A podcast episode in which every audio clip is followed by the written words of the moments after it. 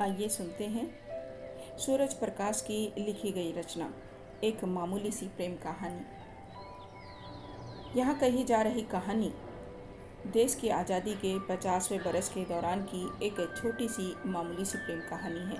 हो सकता है आपको यह प्रेम कहानी तो क्या कहानी ही न लगे, और आप कहें कि यह सब क्या बकवास है। जीवन के साथ यही तो तकलीफ़ है। जब जीवन की बात की जाए तो कहानी लगती है। और जब कहानी सुनाई जाए तो लगता है इसमें कहानी जैसा तो कुछ भी नहीं। हम यही सब कुछ तो रोज़ देखते, सुनते रहते हैं। फिर भी कहानी कहनी ही है, और जीवन या कहानी जो कुछ भी है, यही है। बाकी फैसला आपका। खैर तो पिछले कई वर्षों की, कई कई शामों की तरह आज की शाम भी हमारा कथानायक मुंबई महानगर जिसे देश की आर्थिक राजधानी भी कहा जाता है, कि मेरिन ड्राइव की मुंडेर पर पिछले आधे घंटे से कथानायिका के इंतज़ार में बैठा हुआ अरब महासागर की उठती गिरती लहरें देख रहा है। सूर्य अभी अभी डूबा है और जाते जाते जैसे अपने पीछे रंगों की बाल्टी को ठोकर मार गया है। सारे रंग गड़मड़ होकर क्षितिज पर बिखर गए हैं। कथानायक का नाम कुछ भी हो सकता है। उसकी उम्र 20-22 बरस से लेकर 28-30 बरस कुछ भी हो सकती है। वह किसी भी विषय में ग्रेजुएट या पोस्ट ग्रेजुएट हो सकता है। वह किसी बैंक में क्लर्क या किसी प्राइवेट फर्म में जूनियर असिस्टेंट या किसी फैक्ट्री में स्टोर कीपर भी हो सकता है। ऐसे पचासों धंधे हैं इस महानगर में, जो कथानायक या कथानायक जैसे दूसरे नौजवान करते मिलेंगे। वैसे भी इस कहानी में इस बात से कोई फ़र्क नहीं पड़ता। कि वह ठीक ठीक कौन सा काम करता है। जहाँ तक उसके रहने का सवाल है, वह मुंबई महानगर के दूर या पास के किसी उपनगर में स्टेशन से काफ़ी दूर एक झोपड़पट्टी में रह सकता है और एटाम हिल, बांद्रा सरकारी वसाहत, Sahar, P and T colony में क्लास फोर क्वार्टर्स में से किसी फ्लैट्स में सब लेटिंग करके एक कमरा भी लेकर रह सकता है। और यह भी हो सकता है कि कहीं खाने की सुविधा के साथ पेइंग गेस्ट बनकर रह रहा हो। यह भी हो सकता है कि वह किसी हेड क्लर्क नुमा अपने किसी बॉस के डेढ़ कमरे के मकान में रात को बिस्तर बिछाने भर की जगह में रह रहा हो। होने को तो यह भी हो सकता है कि वह किसी लॉज में छः या आठ बिस्तरों वाले एक बड़े से कमरे में रह रहा हो, जहाँ रहने के साथ साथ खाने की सुविधा भी हो। बेशक वहाँ का खाना इतना घटिया हो कि आए दिन उसका पेट खराब हो जाता हो, लेकिन फिर भी वहीं जमा हुआ हो। इतना तय है कि वह कहीं भी रह रहा हो। किराए का कमरा लेकर रहने की उसकी हैसियत नहीं है।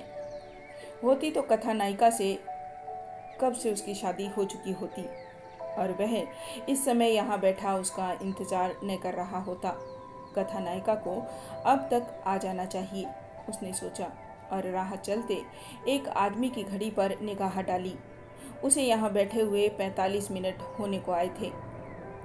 कथानायिका से उसकी मुलाकात यहीं इसी जगह पर हुई थी, लगभग ढाई साल पहले।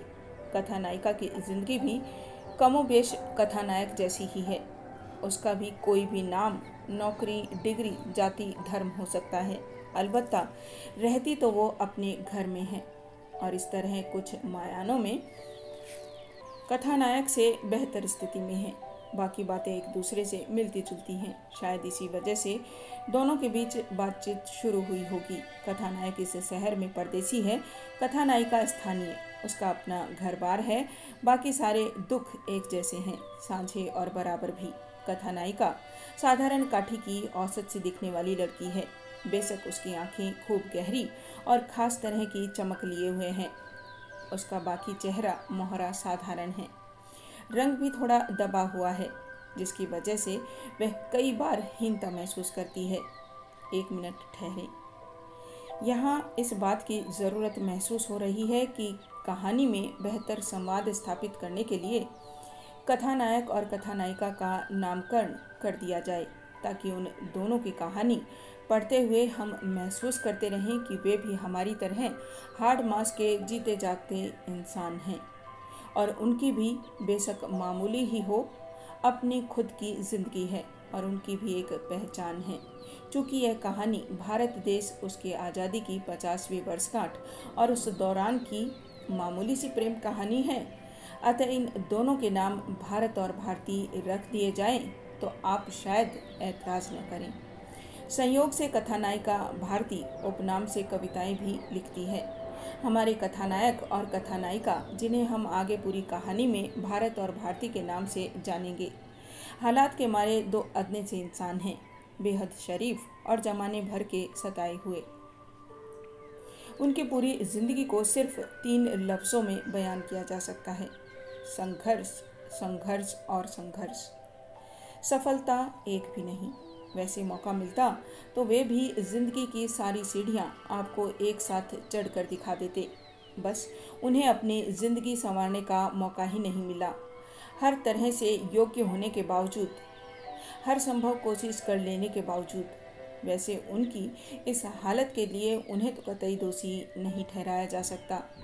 यह बात भी है कि वे हालात का शिकार होने वाले अकेले, पहले या आखिरी भी नहीं है। दरअसल इसके पीछे एक लंबी कहानी है और उसे बयान करने के लिए हमें अपनी इस प्रेम कहानी को थोड़ी देर यहीं रोक कर हालात की उस कहानी की तह में जाना होगा। हाँ इतना ज़रूर है कि जब हम कथानायक और कथानायिका के बहाने उन सारी स्थितियों की पड़ताल कर रहे होंगे तो वे दोनों भी लगातार इस कहानी में हमारे आसपास बने रहेंगे। बल्कि जहाँ भी मौका मिलेगा हमें आगे की अपनी कहानी खुद ही सुनाएँगे। तो देश की यह पचासवीं वर्षगांठ थी। यह साल भी पिछले सारे सालों की तरह वैसे ही शुरू होकर यूँ ही गुजर जाने वाला था। और उन दोनों के लिए आज़ादी के इस साल और पिछले उनचास सालों में कोई अंतर नहीं था। फिर भी इस साल सरकारी तौर पर और सरकारी खर्च पर पूरे देश में उत्सव का माहौल रहने वाला था। इस मद के लिए सरकार ने करोड़ों रुपए पहले ही अलग रख दिए थे, जिन्हें साल भर चलने वाले सरकारी समारोह, उत्सवों, नाटकों और नौटंकियों में खुले हाथों से खर्च किया जाना था। इन आयोजनों के लिए बहुत ऊँचे दर्जे की बीसियों समितियाँ बना दी गई थी और उनके सलाह मशवरे से ये सारे भव्य आयोजन किए जाने थे। जहाँ तक कथानायक और कथानायिका का इन सब आयोजनों से जुड़ने का सवाल था, वे पूरी तरह से उदासीन थे। वैसे भी सरकार उन्हें इस सब में शामिल होने के लिए नहीं कहा था। किसी ने न तो उन्हें इन सब के लिए आमंत्रित किया था और न ही किसी भी स्टेज पर उन्हें विश्वास में लिया गया था। वे चाहकर भी इस सब में शामिल नहीं हो सकते थे। कथा नायिका के इंतज़ार में बैठे कथानायक, भारत की सोचने की गंभीर मुद्रा देखकर कल्पना करना मुश्किल नहीं लगता कि वह इस समय किस उधेड़ बुन से गुजर रहा होगा। हो सकता है वह इस समय दूर किसी गाँव में या छोटे शहर में अपनी बीमार माँ, रिटायर्ड बाप, बेरोजगार छोटे भाई, शादी के इंतज़ार में बैठी बहन के बारे में सोच रहा हो और इस महीने भी उन्हें अब तक मनी ऑर्डर न भेज पाने के बारे में परेशान हो। या उसे आज अपनी इस नौकरी से जवाब मिल गया हो और वह एक बार फिर बेरोजगार होने जा रहा है। हो सकता है कल उसकी प्रेमिका का जन्मदिन हो और वह उसके लिए छोटा मोटा तोहफा लेने के बारे में सोच रहा हो। इस बात की भी संभावना है कि आज शनिवार हो और उसकी जेब में एक भी पैसा न हो। उसे हर हालत में आज अपने ठिए का किराया चुकाना हो नहीं तो या उसने नायिका से आज बढ़िया खाना खिलाने का वादा कर रखा हो, या उसकी नौकरी में कोई लफड़ा या रहने की जगह या हो सकता है। अभी तक जो हमने अनुमान लगाए, वह सारे ही गलत हों। वह तो बस यूँ ही यहाँ मौसम और शाम की रंगीनियाँ देखकर कुछ वक्त बिताने की नीयत से मैरिन ड्राइव की मुडेर पर आकर बैठ गया हो। दरअसल जैसा कि मैंने बताया, देश की आज़ादी का यह पचासवा साल पिछले उनचास सालों से कोई फ़र्क नहीं रखता, सब कुछ वैसा ही था, बल्कि कई मायनों में बदतर। अगर इस बीच जनसंख्या बढ़ी तो उसके अनुपात में बेरोजगारी कई गुना बढ़ी थी। हालाँकि आज़ादी के इस पचासवें बरस में से पिछले बरस और उससे भी पिछले कई वर्षों की तरह देश के सभी विश्वविद्यालयों, महाविद्यालयों, तकनीकी और प्रबंध संस्थानों ने लाखों की संख्या में हर तरह से योग्य और कुछ कर गुजरने के उत्साह से लबरेज पोस्ट ग्रेजुएट और ग्रेजुएट्स तैयार करके सड़कों पर उतार दिए थे। उनकी जगह तुरंत ही और उनसे भी अधिक तादाद में नए लोग उनकी जगह लेने इन संस्थानों आदि में पहुँच गए थे। भीतर सबके समाने लायक जगह नहीं थी। फिर भी लोग थे कि किसी भी तरह एक बार दाखिला पा लेने के लिए आकुल व्याकुल थे। कई लोग तो इसके लिए अपनी हैसियत से ज़्यादा पैसे खर्च करके भी भीतर जगह पाने के लिए होड़ सी लगा रहे थे। इससे कोई फ़र्क नहीं पड़ता था कि उनकी रुचि किस विषय में थी। और प्रवेश किस विषय में मिल रहा था। उन्हें तो बस एक अदद डिग्री से मतलब था। कैसे भी, किसी भी विषय की मिले। वे जानते थे कि उन्हें जो नौकरी अगर कभी मिली तो सिर्फ़ डिग्री के आधार पर मिलेगी। उसमें दर्ज विषय के आधार पर नहीं, उनकी विशेषता के आधार पर कतई नहीं। उधर बाहर सड़कों पर अभी भी पिछले कई वर्षों के बकाया पोस्ट ग्रेजुएट्स और ग्रेजुएट्स हर तरह से योग्य, ज़रूरतमंद और इच्छुक होने के बावजूद अपने लायक कोई काम नहीं तलाश पाए थे और हर वक्त अपने हाथ में मैली पड़ चुकी डिग्रियों, आवेदन पत्रों की कॉपियों और अखबारों की कतरनों का बंडल उठाए दफ्तरों, फैक्ट्रियों, सेवा योजनों के कार्यालयों के गेट के आसपास और चौराहों, नुक्कड़ों पर देखे जा सकते थे। वे हर कहीं मौजूद थे। वे सब जगहों पर अरसे से थे। बेरोजगारों की इस भीड़ में, इन नए लोगों के आ जाने से हर कहीं भीड़ बेतहासा बढ़ गई थी और लगभग हर जगह एक दूसरे को धकियाने की सी नौबत आ गई थी। इन सब लोगों का धैर्य हालाँकि अब तक चुक जाना चाहिए था और मनोविज्ञान के नियमों के हिसाब से मारामारी सिर फुटोवल और इस तरह की दूसरी अराजक स्थितियों की शुरुआत हो जानी चाहिए थी। फिर भी न जाने क्यों आमतौर पर यह स्थिति नहीं आ पाई थी। ये लोग बेहद आस्थावान थे।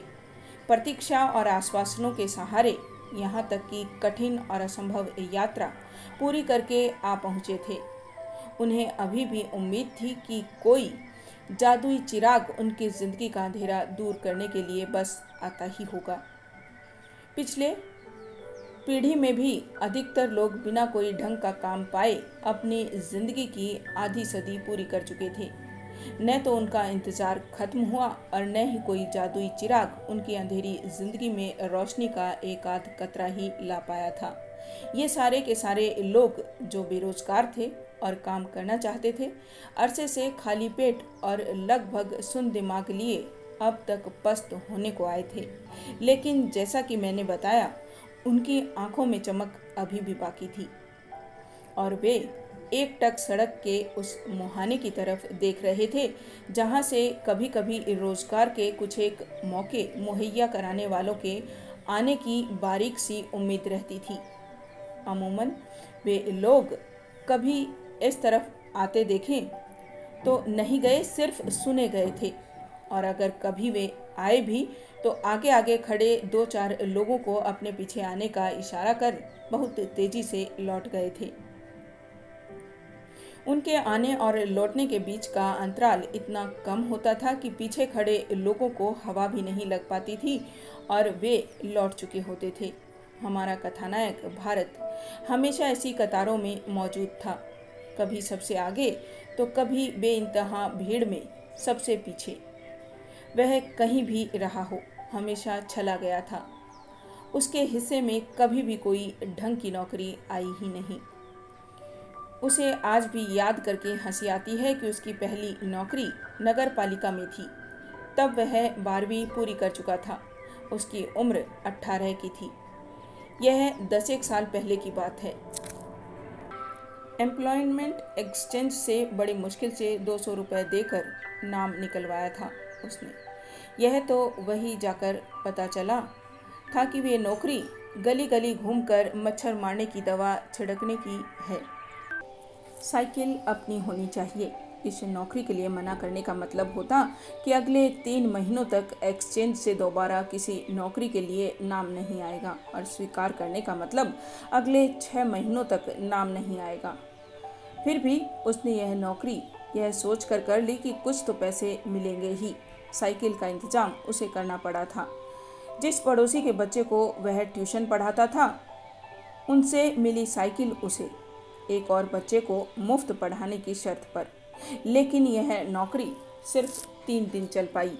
वैसे चलाने वाले इससे बदतर नौकरियाँ भी चला रहे थे। भारत ने भी आगे पीछे कई वाहियात नौकरियाँ की थी। लेकिन मच्छर मारने वाली इस नौकरी से वह एक पल के लिए भी खुद को जोड़ नहीं पाया था। बहुत बेमन से दो ढाई दिन काट कर उससे अलग हो गया था। ऐसा नहीं था कि बेरोजगारी के लंबे लंबे दौर से गुजरते कथानायक या उसके साथ के सारे बेरोजगार कभी निराश नहीं होते थे या उन्हें गुस्सा नहीं आता था। दरअसल, इनकी निराशा और इनका गुस्सा सिर्फ़ इन्हीं की जान लेता था। चरम हताशा की हालात में कुछ एक खुदकुशी कर लेते थे या कुछ घर वालों के साथ सामूहिक रूप से जहर खा लेते थे।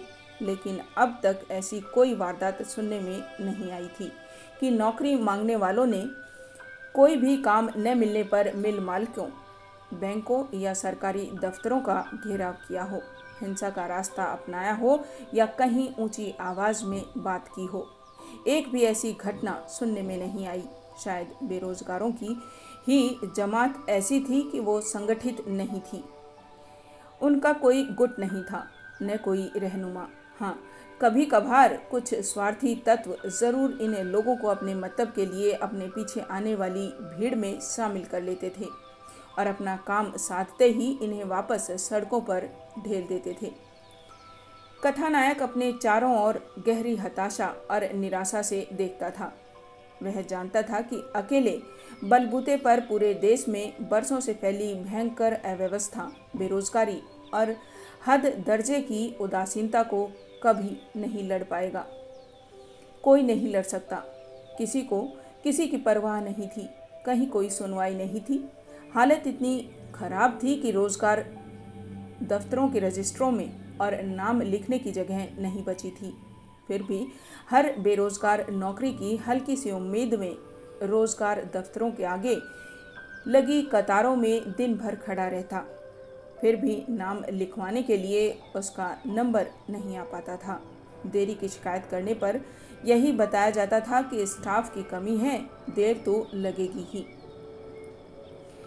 यही हालत सब जगह थी। छोटे से छोटा काम कराने के लिए भी उसे घंटों लाइन में लगना पड़ता। एक लाइन का काम खत्म करके दूसरे काम के लिए दूसरी लाइन में नए सिरे से अपनी बारी लगानी होती। इन्हीं लाइनों के चक्कर में सिर्फ़ आधे घंटे के काम के पंद्रह पंद्रह दिन लग जाते। सभी जगह स्टाफ की कमी का रोना रोया जाता। सच तो यह था कि हर तरफ़ स्टाफ की बेहद कमी थी और दूसरी तरफ़ काम करने लायक अमूमन हर तीसरा व्यक्ति बेकार था। या अपनी योग्यता और हैसियत से कम का काम औने पाने दामों पर करने के लिए मजबूर था। यह भी हो रहा था कि एक लंबा अरसा बीत जाने के बाद इस तरह के युवक सचमुच ही बेकार हो चुका था। तब उसमें न तो काम करने का मुद्दा बचता था और न इच्छा ही। इस तरह से उसे तैयार करने में समाज की ढेर सारी पूंजी तो बेकार हो जाती थी। उसकी खुद की बरसों की मेहनत, पूंजी, लगन और ईमानदार कोशिश भी बेकार चली जाती थी। रोज़गार हो न हो पेट सबके पास लगभग एक जैसा ही था, जो आधा अधूरा ही सही अनाज माँगता था। इसी खाली पेट को किसी भी हालत में भरने की मजबूरी कई लोगों को आपराधिक जगत की तरफ़ मोड़ देती। जहाँ जाने के तो कई आसान रास्ते थे, लेकिन वापसी का कोई रास्ता नहीं था। कथानायक के पास कुछ भी तो नहीं था, कि दे दिला कर ही कहीं खुद को फिट करवा लेता। न, सिफारिश, न रिश्वत के पैसे। वैसे भी वह रोज ही देखता था कि जो लोग किसी न किसी तरह जुगत बिगड़ कर कुछ दे दिलाकर या ऊँची सिफारिश लगवा कर इन थोड़ी सी नौकरियों से चिपक भी गए थे, वे भी इतने विरोधाभास की ज़िंदगी जी रहे थे कि आश्चर्य होता था कि अब तक ये लोग पागल क्यों नहीं हो गए। बॉटनी का गोल्ड मेडलिस्ट बैंक के काउंटर पर बैठा दिन भर नोट गिनता था और फिजिक्स का फ़र्स्ट क्लास कहीं सड़े हुए सरकारी दफ्तर में धुन लगी कुर्सी पर बैठा। आलतू फालतू की चिट्ठियों को दर्ज कर रहा था। अंग्रेज़ी साहित्य का एमए पास युवक होटल में ग्राहकों के डिनर के ऑर्डर लेते मिलते और हिंदी का पीएचडी किसी दूर दराज चुंगी पर बैठा, जाहिल ट्रक ड्राइवरों से माथापच्ची कर रहा होता। बायोकेमिस्ट्री की प्रथम श्रेणी की एमएससी पास लड़की टेलीफोन ऑपरेटर की टुच्ची सी नौकरी करने पर मजबूर थी। पॉलिएस्टर टेक्नोलॉजी में पीएचडी युवक किसी चाय कंपनी में मार्केटिंग मैनेजर होता। कहीं कहीं ऐसा भी होता कि घोड़ा डॉक्टरी की डिग्री लेने के बाद जब किसी युवक को दूर पास कहीं भी छोटी सी नौकरी नहीं मिलती थी तो वह मोटर पार्ट्स की या किताबों की सेल्समैनी वाली घूमटू नौकरी सिर्फ़ इसलिए स्वीकार कर लेता था कि घर वालों के आगे हर समय थोबड़ा लटकाए रहने से तो यही बेहतर था। उसने खुद ने भी ग्रेजुएट करने के बाद ऐसे काम किए थे, जिन्हें कोई आठवीं पास भी आराम से कर सकता या कर रहा होता। इस वक्त का सबसे बड़ा सच यह था कि कई डाकखानों के बाहर दसियों की संख्या में बेकार ग्रेजुएट्स बैठे हुए एक एक दो दो रुपए लेकर अनपढ़ मजदूरों के घर पर भेजे जाने वाले मनी ऑर्डर फॉर्म पर रोजी रोटी कमा रहे थे। निश्चित ही ये मजदूर इन ग्रेजुएटों की तुलना में बेहतर स्थिति में थे। जो अपने रहने खाने के अलावा अपने घर भेजने लायक पैसे कमा रहे थे। विचित्र संयोग था कि कथानायक को हमेशा फालतू अनुत्पादक और अपने स्तर से कम के काम करने पड़े थे। वह हमेशा यही सोचकर अपने को तसल्ली दे लेता कि वह अकेला नहीं। उसके साथ के लाखों की तादाद में बेरोजगार लोग एक साथ कई साजिशों का शिकार हैं।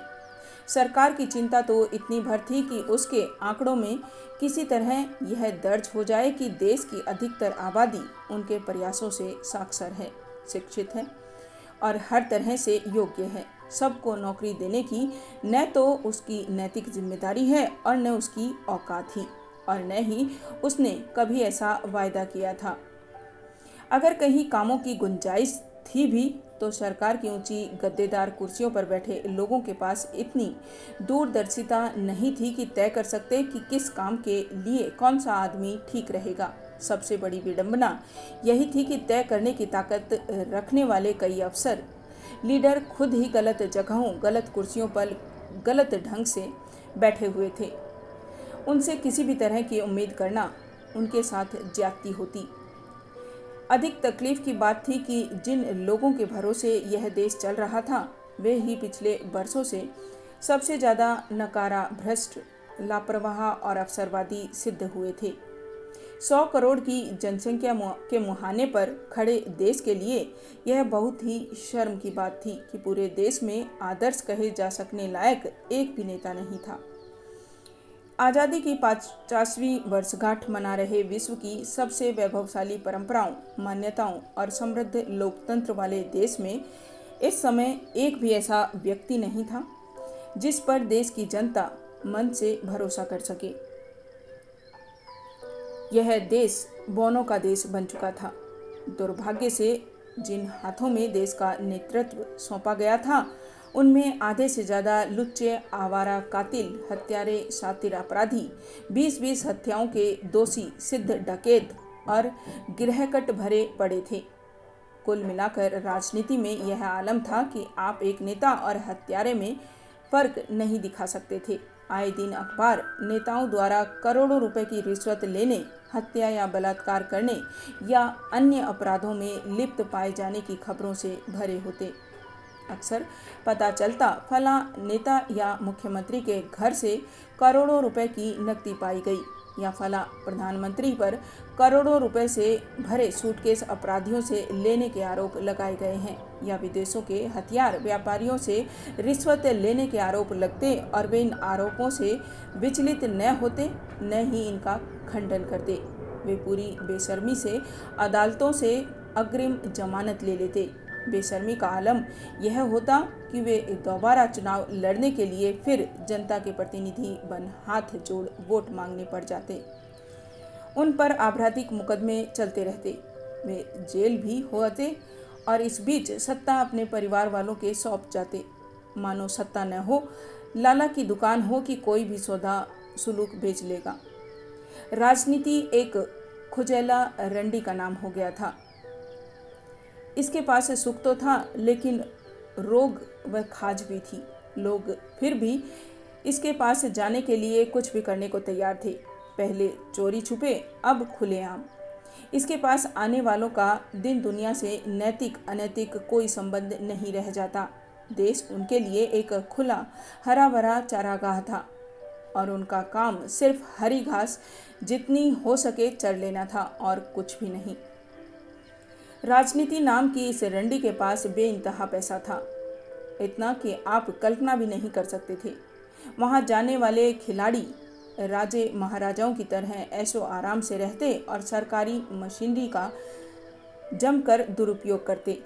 मशीनरी के इस दुरुपयोग का ही परिणाम था कि इस राजनीति की कुनबा परस्ती की छत्रछाया में लगभग कथानायक की ही पीढ़ी का एक ऐसा वर्ग भी अंगड़ाइयाँ ले रहा था, जिसके पास कोई दिशा नहीं थी, कोई लक्ष्य नहीं था, जिसके पास कोई ज़िम्मेदारी भी नहीं थी, और सामाजिक बोध तो दूर दूर तक नहीं था। फास्ट लाइफ का हिमायती, यह युवा वर्ग जिस रफ्तार से बड़ी बड़ी गाड़ियाँ चलाता, उसी रफ्तार से अपने सारे काम पूरे होते देखना चाहता। यह युवा वर्ग बेहद जल्दी में था। और उसे जरा सा भी इंतज़ार करना गवारा नहीं था। वह अपने पास आधुनिक आग्नेय हथियार, पेन या लाइटर की तरह रखता था और उनका इस्तेमाल भी वैसा ही करता।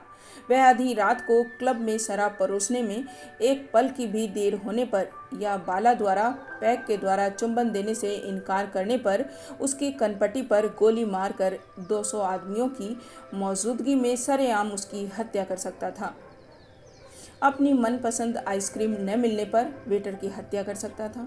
शराब का नशा बढ़ाने के लिए अपने ही प्रेमिका को मारकर मक्खन के साथ तंदूर में भून सकता था और सेक्स संबंधी अपनी विकृतियों को पूरा करने के लिए भारी टिकट खरीदकर पुरुषों का नंगा नाच भी देखने जा सकता था। उसे किसी का डर नहीं था, क्योंकि उसे पता था कि इस देश का कानून उसकी मुट्ठी में है। कोई उसका बाल विपाका नहीं कर सकता। इस वर्ग की ताकत इतनी ज़्यादा बढ़ गई थी कि वह अपने सामने किसी को भी कुछ नहीं समझता था और सारी दुनिया को अपने ठेंगे पर रखता था। वह देर रात सड़कों पर तेज गाड़ियाँ चलाता अयासी के नित नए चारागाह तलाशता, भोंडे रूप में सेक्स का प्रदर्शन करता, कराता और नशे में धुत होकर घर लौटते समय किसी को भी अपनी गाड़ी के नीचे कुचल सकता था। उसे इस हादसे पर कोई अफसोस भी न होता। उसे पता था कि जब गवाहियाँ दी जाएगी तो वहाँ उसकी बीएमडी गाड़ी का नहीं, किसी अनाड़ी शराबी द्वारा चलाए जा रहे ट्रक का ज़िक्र होगा। यह वही वर्ग था जो दिन भर काले धंधों में अनाप शनाप पैसा कमाता और रात को अपनी औकात बताने को खर्च कर डालता। उसके सामने यही लक्ष्य होता कि वह दूसरों से आगे है, कमाने और खर्च करने में भी। कई बार कथानायक सोचता कि काश उसके पास भी कोई बेहतर डिग्री होती या बाहर जाने लायक थोड़े बहुत पैसे ही होते। वह भी इनके सहारे ज़िंदगी में कुछ कर गुजरने की तमन्ना रखने वाले तमाम इंजीनियर, डॉक्टर और दूसरे क्षेत्रों के प्रोफेशनलों की तरह किसी भी कीमत पर बाहर के मुल्कों की तरफ़ निकल जाता। बेशक वहाँ दोयम दर्जे का जीवन था। फिर भी कम से कम इतना तो मिल जाता कि वह खुद का और अपने पीछे परिवार का ख्याल तो रख पाता। वह कितने ही ऐसे लोगों को जानता है जो यहाँ से बड़ी डिग्रियाँ लेकर बाहर गए थे और वहाँ बेरगिरी कर रहे थे। वे किन्हीं शर्तों में भी वहाँ जाना चाहते थे। एक विकासशील और गरीब देश की पूंजी पर तैयार होने वाले ये हर तरह से श्रेष्ठ दिमाग विकसित देशों के विकास और प्रगति के वाहक बन रहे थे। हमारी सरकार को इस प्रतिभा पलायन की कतई चिंता नहीं थी। देश की इस बेरुखी की वजह से ही तो वे अपनी सरजमी छोड़ कर गए थे। बाहर किन्हीं भी शर्तों पर हो, रोज़गार और पैसा तो था। हर साल बाहर जाने वाले दिमागों की संख्या बढ़ती जाती। उन्हें रोकने के लिए न कोई नियम थे, न ही प्रलोभन।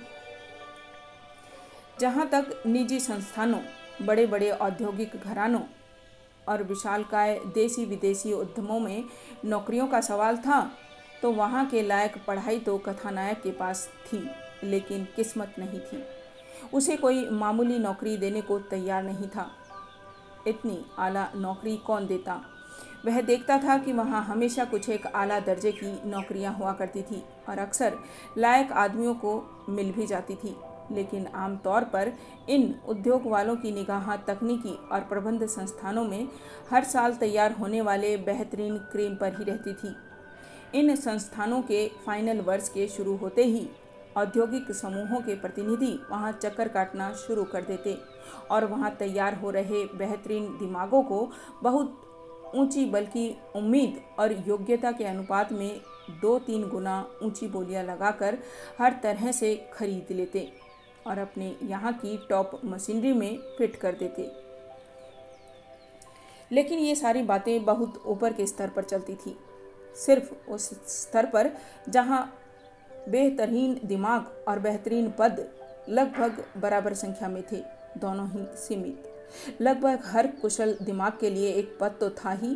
कई बार एक से ज़्यादा, दो, चार हज़ार रुपये कम ज़्यादा पर पर कथानायक की पहुँच से बहुत दूर। उसके जैसों के सामने तो हमेशा संकट था, क्योंकि उनके पास सिर्फ़ सामान्य डिग्रियाँ थी, साहित्य की, कला की या समाजशास्त्रीय विषयों की। कई बार विज्ञान की विशिष्ट शाखाओं की भी ये डिग्रियाँ उन्हें किसी भी विशिष्ट या तकनीकी प्रबंध या एग्जीक्यूटिव या कई बार साधारण दर्जे के पदों तक नहीं पहुँचा सकती थी। उनके लिए बसती थी औसत नौकरियाँ या अध्यापन। पहले आई एस में इन डिग्रीधारियों का नंबर लग जाया करता था, लेकिन कुछ अरसे से इस लाइन में भी प्रोफेशनल लोगों ने धावा बोलना शुरू कर दिया था। बाज़ार की कहानी और भी अजीब थी, जहाँ मार्ग सिर्फ़ विशिष्टता स्पेशलाइजेशन की थी, चाहे वह किसी भी क्षेत्र में हो।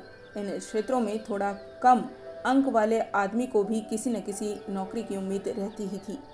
लेकिन सामान्य विषय में पीएचडी बाज़ार में कोई खास कीमत नहीं रखते थे। उन्हें भी क्लर्की से लेकर आईएएस तक के लिए लगातार आवेदन करते रहना पड़ता था। बल्कि कम पढ़े लिखे बेरोजगारों के साथ एक सुविधा रहती थी कि वे ज़रूरत पड़ने पर खुद को किसी भी छोटे मोटे काम में फिट कर लेते थे। ये कम पढ़े लिखे बेरोजगार वक्त ज़रूरत बाज़ार में केले, सेब, प्याज भी बेच सकते थे, रिक्शा चला सकते थे, बल्कि चला भी रहे थे। कुछ भी नहीं तो अपना सब कुछ बेच बाच कर मिडल ईस्ट की तरफ़ मजदूरी करने को निकल जाते। लेकिन अब तो हालत यह है कि किसी भी छोटे काम पर किसी वर्ग विशेष का अधिकार नहीं रहा। ऊँची डिग्री वाले भी, चपरासी, बस कंडक्टर और हमालगिरी की टुच्ची नौकरियों के लिए अपनी असली डिग्री छिपाकर सामने आने लगे थे। कहा जा सकता था कि देश में पढ़ाई के मामले में अब इतनी तरक्की कर ली थी कि अब यहाँ रिक्शे वाले, खोमचे वाले, पान बीड़ी वाले और यहाँ तक कि बिंदी सुर्खी बेचने वाले भी एम ए बी ए पास होने वाले थे। बेरोजगारी तो उन्हें एक कप चाय और अप्लाई करने के लिए डाक खर्च तक के लिए रुला डालती थी। भूखे रहकर घुटते रहने से तो बेहतर था कि जो भी जैसे भी मिल रहा हो ले लो। इसे छोड़ें तो हथियाने के लिए दस लोग लाइन में खड़े मिलेंगे। ज़िंदा रहने के लिए कोई भी शर्त बड़ी नहीं थी। कथानायक की दूसरी नौकरी भी बहुत थोड़े दिन चल पाई थी। काम था एक वकील की डाक संभालना और उसके लिए मैसेंजर का काम करना। वैसे इस नौकरी में कोई खास तकलीफ़ नहीं थी। पैसे भी ठीक थे और वकील साहब का व्यवहार भी अच्छा था, लेकिन जो तकलीफ़ थी, उससे किसी भी तरह से पार नहीं पाया जा सकता। उसके कॉलेज का समय ट्यूशन का समय और वकील साहब के यहाँ हाजिरी बचाने का समय एक ही था। वकील साहब पूरा दिन मांगते थे।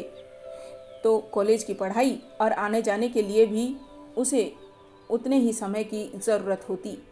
उसे हर हालत में रोज़ाना दो चीज़ें छोड़नी ही पड़ती। ट्यूशन का समय तो फिर भी बदला जा सकता था, लेकिन बाकी दोनों समय उसके बस में नहीं थे।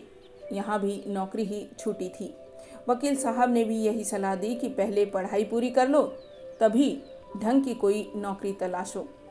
मेरे पास काम करते रहने से अगर तुम्हारी पढ़ाई का हर्ज होता है तो यह दोष मैं अपने सर पर नहीं लूँगा।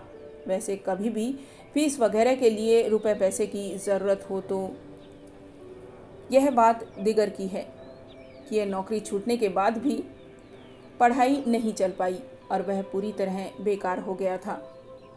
उसे यहाँ आने की तारीख आज भी याद है। अपने शहर ने तो मुश्किल से रुला रुला कर एक डिग्री दी थी। इसके बीच एक लंबा सिलसिला ट्यूशनों, प्राइवेट नौकरियों और बेरोजगारी के दौरों का रहा था। कभी नौकरी के लिए पढ़ाई तो कभी पढ़ाई के लिए नौकरी। कभी दोनों साथ में तो कभी दोनों ही नहीं। तरह तरह की दुकानों में सेल्समैनशिप की लॉटरी के टिकट तक बेचे सड़कों पर खड़े होकर बेरजी से लेकर बॉल पेन तक बेचे सिर्फ़ इस उम्मीद में हर तरह के काम में खुद को खपाए रखा कि अच्छे दिन बस आते ही होंगे। उसने किसी काम को छोटा नहीं समझा था। हालाँकि इस वजह से कई बार उसे बहुत शर्मिंदगी उठानी पड़ती। तब वह बीए में पढ़ रहा था। छुट्टी के दिन और शाम के वक्त छोटा मोटा काम करके अपना खर्च निकालता था। उस दिन रविवार था। जिस दुकान से बेचने के लिए होजरी का सामान लाता था, उसने उस दिन अलग अलग साइज़ के ब्रेजरी के कई डिब्बे पकड़ा दिए और आँख मारते हुए बोला, ले जा बेटा, मज़े कर। ग्राहक को ये नायाब तोहफा सस्ते दामों पर बेच। नैन सुख वहाँ से लेना और डबल कमीशन में दूँगा। उसने लाख कहा कि वह यह आइटम इस तरह सरे आम आवाज़ें लगाकर नहीं बेच सकता, लेकिन दुकानदार ने एक नहीं सुनी थी और उस दिन पहली और आखिरी बार सड़क पर खड़े होकर यह आइटम बेचा था। उसी दिन गड़बड़ हो गई थी। वे चारों साथ थी और एकदम उसके ठिए के सामने आ खड़ी हुई थी, वह और उसकी तीन सहेलियाँ। उसके सामने आ खड़े होने से पहले न तो उन्होंने उसे देखा था, न ही उन्हें आता देख पाया था। लड़कियों में से किसी को भी उम्मीद नहीं थी कि उससे इस तरह, इस हालत में ये सब बेचते हुए सामान हो जाएगा। कभी सामना भी होगा। सिर उसी का पहले झुका था और वह उन्हें सकते की हालत में अपने ठिए पर छोड़कर बाजू की गली से सरक गया था। वे भी वहाँ नहीं रुकी थी और हर तरह से वहाँ से लपकते हुए आगे निकल गई थी। सड़क पर इस तरह से सामान बेचने का यह उसका आखिरी दिन था। उनसे और ख़ास तौर पर उससे वह कई दिन तक आँखें नहीं मिला पाया था। अपने आप पर गुस्सा भी आया था कि, साली, यह भी कोई ज़िंदगी है। हर वक्त कोई न कोई लड़ाई लड़ते ही रहो। ऐसे टुच्ची ज़िंदगी से तो बेहतर था अनपढ़ ही होते। कम से कम इस तरह से अपने परायों के सामने नज़रें तो न झुकानी पड़ती। हालाँकि कई दिन बाद जब उनमें सामान्य रूप से बातचीत शुरू हो गई तो उन्होंने इतना ख्याल ज़रूर रखा था कि इस बात का ज़िक्र ही न चले। लेकिन वह सोच सकता था कि उसे और उसकी सहेलियों को कितना खराब लगा होगा, कि उनका क्लास फेलो दोस्त जो पढ़ाई में कम से कम उनसे तो अच्छा ही था, वे अक्सर उससे नोट्स वगैरह मांगा करती थी। सड़क पर इस तरह से सुनीता ने बहुत बाद में उससे कहा भी था कि उस दिन वह घर जाकर बहुत देर तक रोती रही। इसलिए नहीं कि वह अचानक उसके सामने उस वक्त पड़ गई थी, जब वह फुटपाथ पर इस तरह की कोई चीज़ बेच रहा था। उससे पहले भी वह उसे कुछ न कुछ बेचते हुए देख चुकी थी और इस बात के लिए उसकी तारीफ़ ही करती थी कि वह किसी भी काम को छोटा नहीं समझता था और सब काम करने के बावजूद अपनी पढ़ाई के प्रति भी उतना ही सीरियस था। उसे रोना तो इस बात पर आया था कि उसे पढ़ाई पूरी करने के लिए कैसे कैसे दिन देखने पड़ रहे थे। वह सुनीता की स्थिति को अच्छी तरह समझता था। अपने प्रति उसकी भावनाओं से वाकिफ था। उनका कई वर्षों का परिचय था।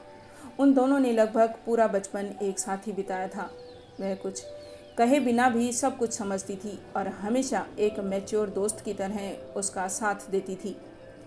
एक तरह से उसकी छूटी हुई पढ़ाई फिर से शुरू कराने के लिए सुनीता की ही जिद थी। वरना तो वह बारहवीं में एक साल फेल हो जाने के बाद पढ़ाई को पूरी तरह अलविदा कह चुका था। सुनीता उससे एक साल जूनियर थी। उसके एक साल फेल हो जाने के बाद दोनों बारहवीं में आ गए थे। उस साल भी वह लगातार सुनीता के कोच ने समझाने और इस तरह से मनोबल बनाए रखने के कारण ही अच्छे नंबरों से पास हो पाया था। बीए के लिए उसका फॉर्म भी सुनीता ही लाई थी। अपनी अनिच्छा के बावजूद सुनीता का मन रखने के लिए ही वह बीए कर रहा था।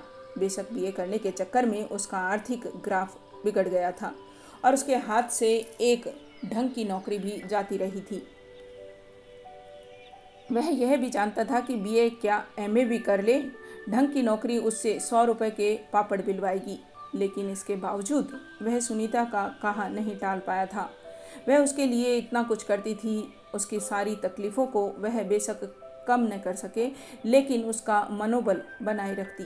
उसे यह भी पता था कि वह जो भी, जहाँ भी कोई धंधा कर रहा होता, या किसी सड़क पर सामान बेच रहा होता, या किसी दुकान पर टुच्ची सेल्समैनी कर रहा होता तो वह उस सड़क से भी गुजरना टालती थी, ताकि उसे, यानी कथानायक भारत को बेवजह उसकी नज़रों के सामने छोटा न होना पड़े। यह बात वह समझता था और वे दोनों कभी भी इस बात को अपने आपसी संबंधों के बीच में नहीं लाते थे। खासकर मोजो वाले किस्से के बाद तो सुनीता उसकी खुददारी का पूरा सम्मान करती थी। उन दिनों उसकी आर्थिक स्थिति बहुत खराब चल रही थी। इसके बावजूद उसकी पूरी कोशिश रहती थी कि उसके कपड़े साफ़ सुथरे रहें। कई ज़रूरी चीज़ें टल रही थी। वह चाह कर भी अपने लिए ढंग के रुमाल मोजे नहीं खरीद पा रहा था। जो दो एक जोड़े थे, उनका या तो लास्टिक ढीला हो गया था, या वे पंजों की तरह बिल्कुल फट गए थे। सुनीता ने यही एक बेवकूफ़ी की हो। हालाँकि उसकी खुद की कमाई नहीं थी, फिर भी वह अपनी तरफ़ से उसके लिए दो जोड़ी मोजे और रुमाल ले आई। वैसे इसमें ऐसा कुछ भी नहीं था कि बात का बतंगड़ बनता। वे दोनों पहले भी एक दूसरे को छोटी मोटी चीज़ें देते रहते थे, लेकिन इन चीज़ों को देख कर वह बुरी तरह हर्ट हो गया, एकदम चुप हो गया था। इस घटना के बाद उसने कई दिन तक सुनीता से बात नहीं की थी। उसके हिसाब से यह उसके अहम पर चोट थी। उसे बेचारगी की हद तक शर्मिंदा करने की बात, शायद यह उसी घटना का प्रभाव रहा हो उसने उस दिन के बाद से आज तक मोजो वाले जूते ही नहीं पहने हैं। वह या तो सैंडल पहनता है या बिना तस्मे वाले जूते, जिनमें मोजों की ज़रूरत नहीं रहती। सुनीता से बेहद आत्मीय संबंधों के बावजूद वह इन संबंधों का हसरत जानता था और हुआ भी वही था।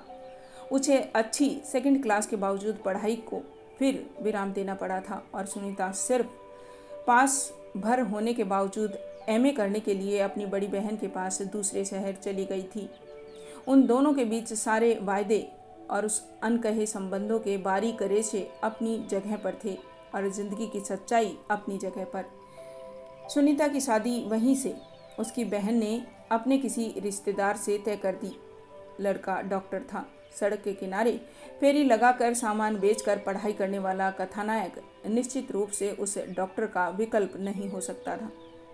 यहाँ भी उसने इसे अपनी एक बहुत बड़ी हार मान लिया था। वह लड़ता भी तो किससे और किस आधार पर? लड़ने लायक आत्मविश्वास बेरोजगारों के पास नहीं होता। उसने सुनीता की शादी के बारे में एक लफ्ज़ तक नहीं कहा। वह चुप्पी के गहरे कुएँ में उतर गया। हालाँकि शादी का न्योता उसे भी मिला था, बल्कि सुनीता के हाथ से लिखा अकेला कार्ड उसी को भेजा गया था। यह बात सुनीता भी जानती थी और चाहती थी कि वह नहीं आए तो बेहतर।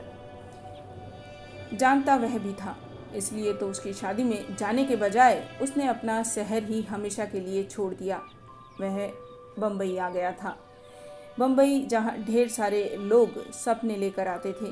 और धीरे धीरे सपनों को पूरी तरह भूलकर एक मामूली सी गुमनाम ज़िंदगी गुजारने लगते हैं। ठीक कथानायक की तरह, वह भी खाली हाथ यहाँ चला आया था। शायद यही किस्मत कुछ पलटा खाए।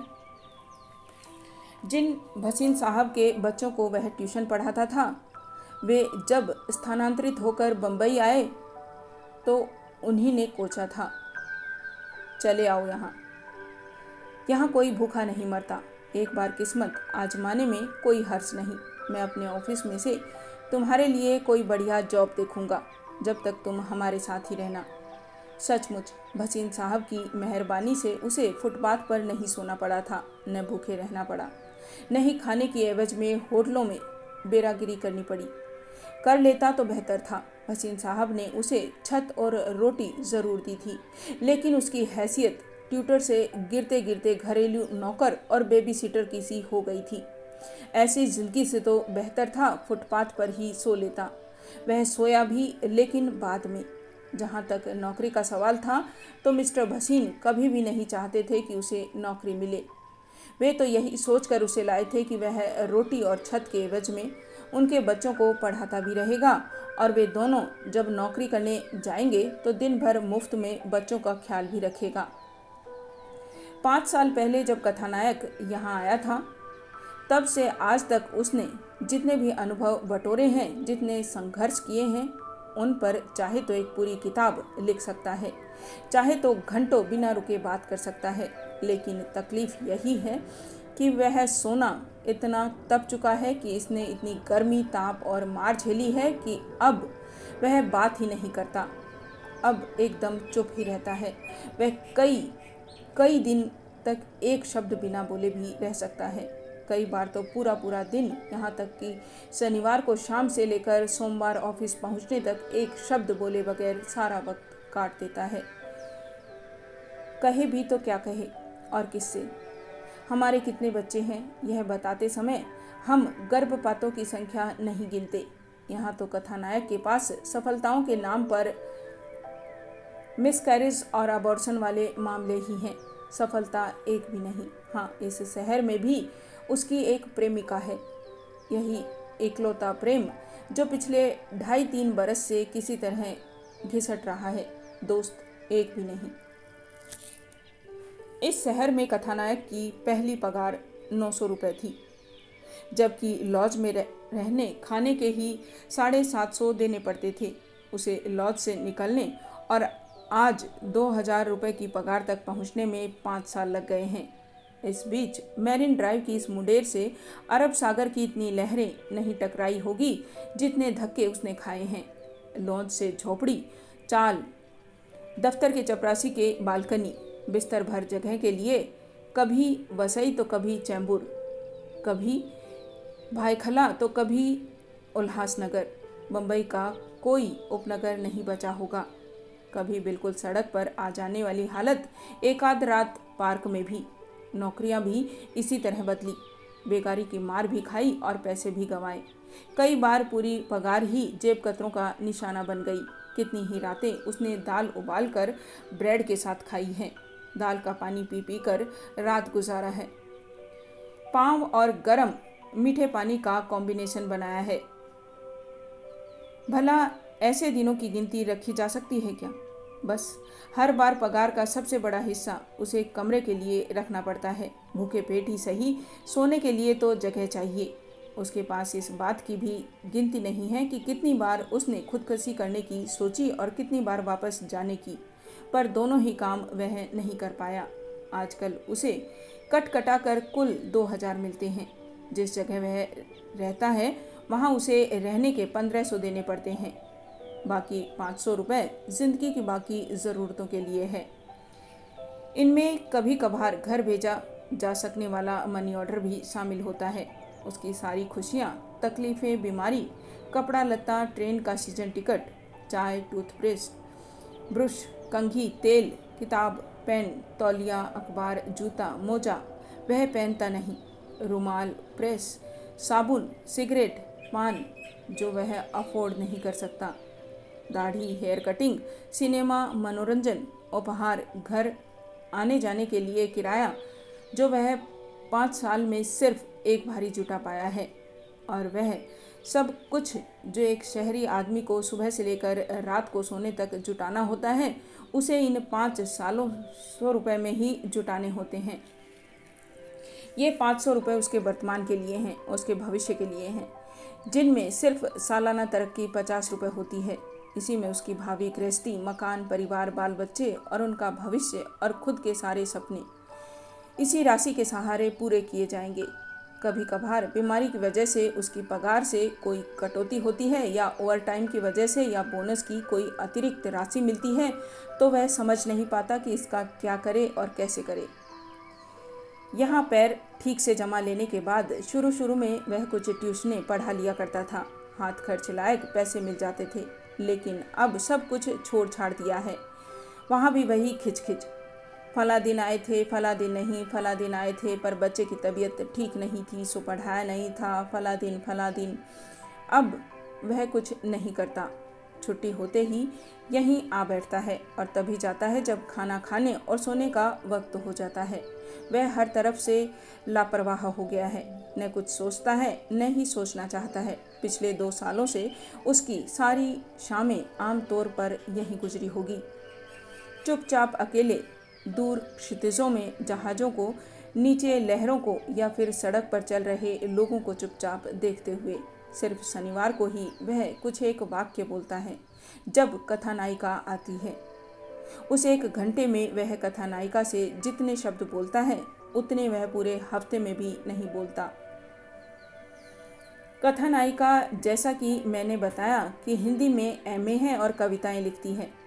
उसकी अब तक की पूरी ज़िंदगी लगभग उसी तरह की रही है, जैसी कथानायक ने गुजार दी। कभी पढ़ाई के लिए, कभी छत के लिए तो कभी दो वक्त की रोटी के लिए ही।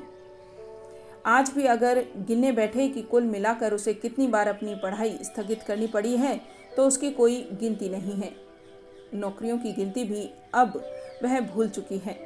लेकिन एक बात हमेशा उसके साथ रही। एक एक कदम आगे बढ़ती बढ़ती वह यहाँ तक आ पहुँची। वैसे उसके सामने भी कई बार ज़िंदगी के शॉर्टकट्स आए। वह चाहती तो उनका फ़ायदा उठाकर कहाँ से कहाँ पहुँच सकती थी, लेकिन दिक्कत यही थी कि ये सारे शॉर्टकट्स उसकी देह से होकर गुजरते थे। इस देश में काम करने के लिए घर से बाहर निकली ज़्यादातर लड़कियों को यही पीड़ा होती है।